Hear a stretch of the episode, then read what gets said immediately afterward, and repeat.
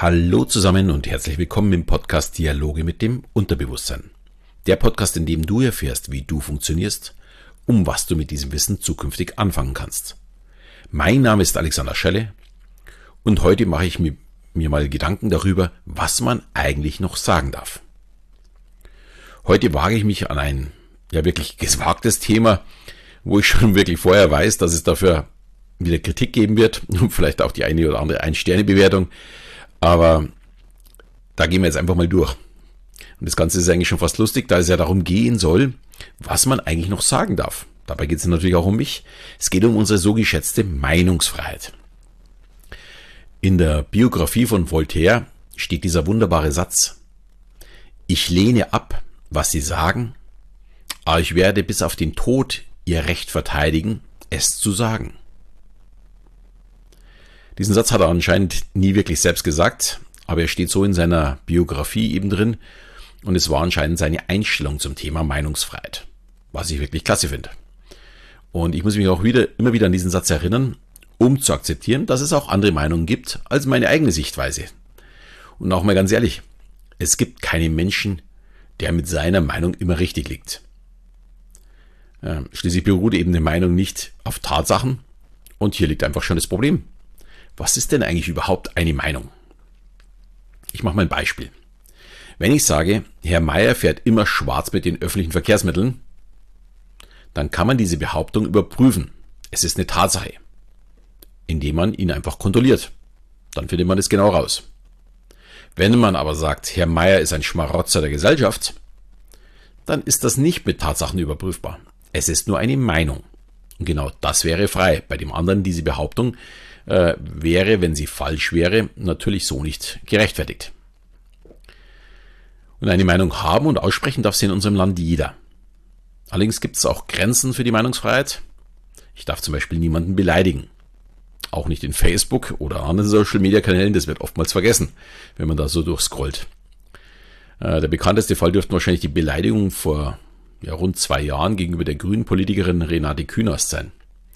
Und der damalige Richter meinte, der Kommentar, Drecksfotze, Entschuldigung, dass ich das jetzt hier so sagen muss, bewege sich zwar haarscharf an der Grenze des von der Antragstellerin noch hinnehmbaren. Ja, ich weiß nicht mehr, wo der die Grenzen hat. Also meine Meinung dazu, egal wer so beleidigt wird, das geht für mich viel zu weit. Also so geht es einfach wirklich nicht. In der zweiten Instanz hat sie dann zumindest teilweise recht bekommen. Aber genau hier komme ich jetzt zu meinem heutigen Anliegen. Was darf man eigentlich noch sagen? Ähm, Drecksfotze darf man scheinbar zu einer Politikerin sagen. Aber wenn es um das Thema Juden oder People of Color geht, müssen wir da deutlich vorsichtiger sein und gut aufpassen, was wir überhaupt noch sagen dürfen. Dann werden nämlich die Sachen viel, viel, viel milder als wie das mit der Renate Künast. Und ich halte jegliche Art von Beleidigung für wirklich unerträglich. Und ich kann nicht verstehen, wie man die Meinungsfreiheit so weit ausreizen darf und dann auch noch mit zweierlei Maß gemessen wird. Nicht nur vor Gericht, sondern auch ja, ganz normal in der Gesellschaft. Ein gutes Beispiel war ja der Krieg der Fans kurz vor Corona gegen Dietmar Hopp. Und da haben die Fußballer aufgrund der Schmährufe und Beleidigungen aufgehört zu spielen. Ich schaue jetzt seit mehr als 40 Jahren Fußball. Früher auch sehr, sehr viel im Stadion. Und mich hat schon immer irritiert, dass es offensichtlich völlig in Ordnung ist, den Schiedsrichter oder Spielern des Gegners als Hurensohn zu bezeichnen aber als es dann gegen den SAP-Gründer ging, war es auf einmal nicht mehr in Ordnung. Und offensichtlich ist es auch schlimmer, wenn ein Einzelner äh, ein Spiel als schwarze Sau betitelt, hatten wir ja letztes Jahr auch, als wie wenn 10.000 Fans einen Spieler als Hurensohn besingen. Fühlt sich denn der Fußballer dann nicht beleidigt? Oder seine Mutter? Und warum spricht dann keiner davon? Äh, und sagt, äh, wir gehen jetzt vom Platz.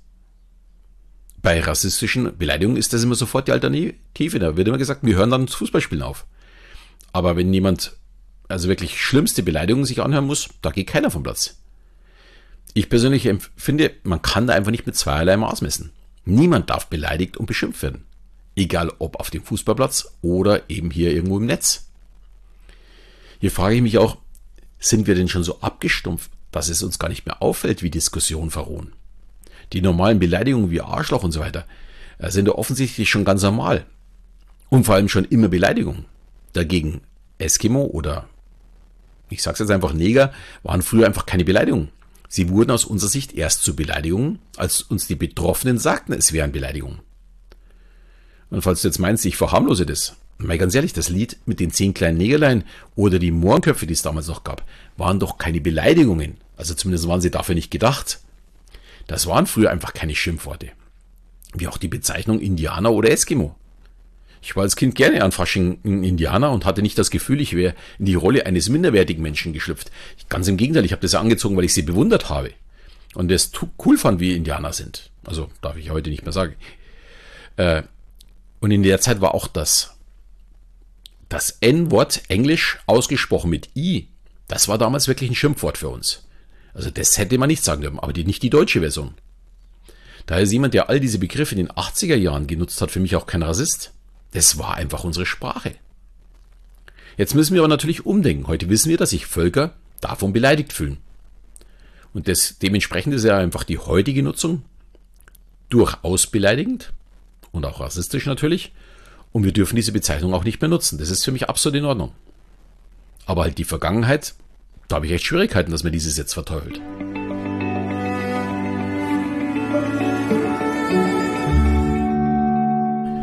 Damit komme ich auch wieder auf das Thema zurück. Was darf man eigentlich noch sagen? Und das ist wirklich nicht mehr so leicht. Man tappt jetzt sehr, sehr schnell in eine Falle, aus der man dann nicht mehr rauskommt. Gutes Beispiel ist für mich Jens Lehmann. Der hat vor ein paar Wochen Dennis Aogo als Quotenschwarzen bezeichnet. Vermutlich nicht als Beleidigung, sondern als dummen Scherz. Lehmann war halt noch nie so der Schlaueste. Äh, er hat dann dummerweise auch noch direkt die WhatsApp an Aogo selbst geschickt, als wir an denjenigen, wo es eigentlich schicken wollte. Der hat damit all seine Jobs verloren. Jetzt wird jemand sagen, ja, es wird nicht so tragisch sein, der hat genügend Geld. Ähm, aber selbst sein Heimatverein hat sich von ihm distanziert. Wenn er geschrieben hätte, äh, ist da Ogo euer Quotenarschloch, hätte es vermutlich überhaupt niemanden interessiert. Und es hätte überhaupt keine Konsequenzen gehabt. Und da frage ich mich schon, kann das der richtige Weg sein? Vielleicht mal ganz kurz, damit hier keine Missverständnisse auftauchen. Jemand als Quotenschwarzen zu bezeichnen, geht einfach nicht. Genauso auch, wie ich zu einer Frau nicht sagen kann, äh, sie ist eine Quotenfrau. Aber kann man einen Fehler heute nicht mehr mit einer aufrichtigen Entschuldigung aus der Welt schaffen? Ich möchte jetzt wirklich mal den sehen, der in seinem Leben immer alles korrekt gemacht und gesagt hat. Dem wird es einfach nicht geben, weil wir alle Fehler machen. Aber warum verliere ich alle meine Jobs, wenn ich Quotenschwarzer und nicht, wenn ich schreibe, ist das euer Quotenschalker? Was ja zum Fußball jetzt gut passen würde und was ja fast die größere Beleidigung noch wäre. Aber, also es ist einfach, ja, also da tue ich mich wirklich schwer, damit umzugehen. Sehr ähnlich geht es mit dem Gendern. Ist es eine Beleidigung, wenn ich sage, ich habe mir ein paar Brezen beim Bäcker geholt? Obwohl ich weiß, es ist eine Bäckerin? Fühlt sich denn die Bäckerin dann beleidigt? Wer meint, das wäre ein bisschen sehr weit hergeholt? Ja, mittlerweile gibt es einige, die sehr viel Wert darauf legen, eben nicht äh, die korrekte deutsche Sprache anzuwenden, sondern die Sternchenform. Und momentan ist einfach die deutsche Sprache, dass ich beim Bäcker bin. Ich möchte das jetzt alles nicht schlecht reden, da der Prozess der Gleichberechtigung überall umgesetzt werden muss. Bei Frauen ebenso wie bei Farbigen, dem dritten Geschlecht oder Menschen, die einfach eine andere sexuelle Orientierung haben. Aber geht es nur über Sprache oder muss da einfach in unseren Köpfen nicht ganz was anderes passieren? Sehr ähnlich ist es mit dem Antisemitismus. Du Jude ist offensichtlich, offensichtlich eine Beleidigung unter Schülern. Sorry, aber da habe ich wirklich kein Verständnis dafür. Wo ist da die Beleidigung? Wenn jemand zu mir sagt, du Deutscher, ist das doch für mich auch keine Beleidigung. Und geschichtlich gesehen wäre das eine viel deutlichere Beleidigung. Da müssen wir mal ganz ehrlich sein. Und auch im Kampf gegen den Judenhaus wird mir da oft ja vielleicht mit viel zu großen Keulen geschwungen. Da werden immer Sachen aufgebauscht, die so gar nicht vorhanden sind. Da sind wir wieder bei Aogo. Nachdem er Lehmanns WhatsApp veröffentlicht hatte, kam auf, dass er bei Sky sagte, die trainierten bis zur Vergasung. Jetzt ruht auch Aogos Vertrag bei Sky. Hätte er sich vielleicht sparen können, hätte er das mit Lehmann nicht veröffentlicht, wäre das wahrscheinlich auch nicht rausgekommen. Ich kenne den Spruch aus meiner Kindheit vom Sport. Habe ich jetzt zwar schon wirklich lange nicht mehr gehört, aber ich habe mir bis zu diesem Vorfall nichts dazu gedacht und habe das auch nie auf die Juden bezogen und fand es äußerst unangenehm jetzt im Nachhinein diesen Spruch in meiner Kindheit sicher nicht nur einmal benutzt zu haben. Peinlich berührt suchte ich dann tatsächlich im Netz nach der Herkunft und siehe da, der Spruch, der kommt gar nicht von den Juden oder über die Juden, sondern der kommt schon aus dem 19. Jahrhundert, also sogar Anfang des 19. Jahrhunderts, also wirklich 100 Jahre älter als wie äh, äh, die Vergasung der Juden. Natürlich sollte man sich den Spruch aufgrund Political Correctness heute sparen. Da brauchen wir überhaupt nicht drüber reden. Aber wenn ihn niemand sagt, heißt das noch lange nicht, dass er sich damit auf die Juden bezieht oder sie beleidigen möchte. Das ist halt einfach, äh, der hat es halt auch irgendwo mal aufgeschnappt und man fühlt sich ja nur beleidigt, wenn man sich dann selbst angegriffen fühlt. Nein, natürlich sollte man nicht mehr sagen, da bin ich 100% dabei. Aber wenn es jemand unabsichtlich tut, ist, sorry, dafür muss ich ihm nicht einen Vertrag kündigen. Ähnlich dachte ich auch bei der ZDF-Dokumentation über farbige im Fußball. Ich habe mir das alles ziemlich genau angeschaut, auch die Sendung beim Lanz angeschaut.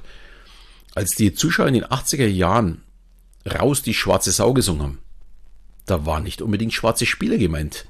Diesen Song hat, hat man auch gehört, wenn überhaupt kein schwarzer Spieler auf dem, auf dem Feld war. Sondern der Schiedsrichter war damals die schwarze Sau. Bis dann auch die, ich glaube in den 90er Jahren irgendwann bunte Trikots bekam.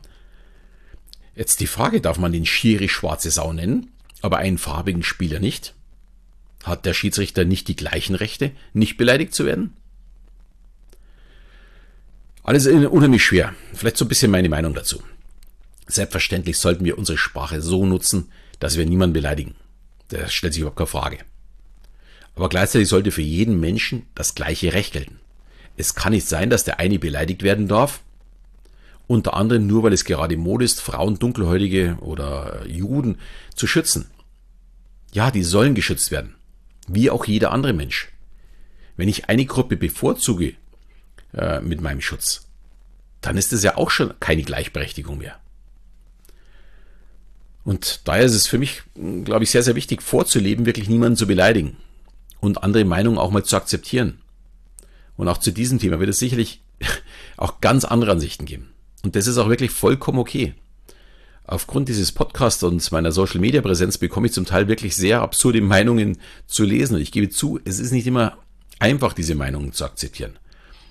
Aber das ist nun mal die Grundvoraussetzung für ein ja wirklich vernünftiges Zusammenleben in der Demokratie. Und nein, äh, natürlich fühlt sich auch mal einer von mir beleidigt. Vielleicht auch hier mit diesem Podcast. Es wird sich nicht vermeiden lassen. Manche werden vielleicht sagen, ja, ich sehe das zu kritisch, dass man, dass man alle über einen Kamm scheren muss. Es tut mir auch unheimlich leid, aber das ist meine Meinung dazu. Und mich würde einfach freuen, wenn diese Folge ein wenig zum Nachdenken anregt und vielleicht auch zu Gesprächen mit den eigenen Kindern. Nur wenn wir uns bewusst damit beschäftigen, können wir bestmöglich vermeiden, andere Menschen tatsächlich zu beleidigen. Und dann ist auch klar, was darf ich denn tatsächlich noch sagen? Also, dass man jemanden beleidigt, darf man in meinen Augen sowieso nie sagen. Egal gegen wen das es geht. So, jetzt habe ich ein bisschen in Rage geredet. Ich hoffe, die Folge hat dir gefallen. Und wenn das Thema für dich spannend war, würde es mich natürlich sehr, sehr freuen, wenn du meinen Podcast auch mal mit deinen Freunden teilst. Äh, natürlich freue ich mich auch, wenn du mir fünf Sterne gibst. Hoffentlich nicht ein Sterne nach dieser Folge. Ähm, und auch eine schöne Rezension freue ich mich natürlich genauso. In diesem Sinne verabschiede ich mich wieder bis zum nächsten Mal, wenn es wieder heißt Dialoge mit dem Unterbewusstsein.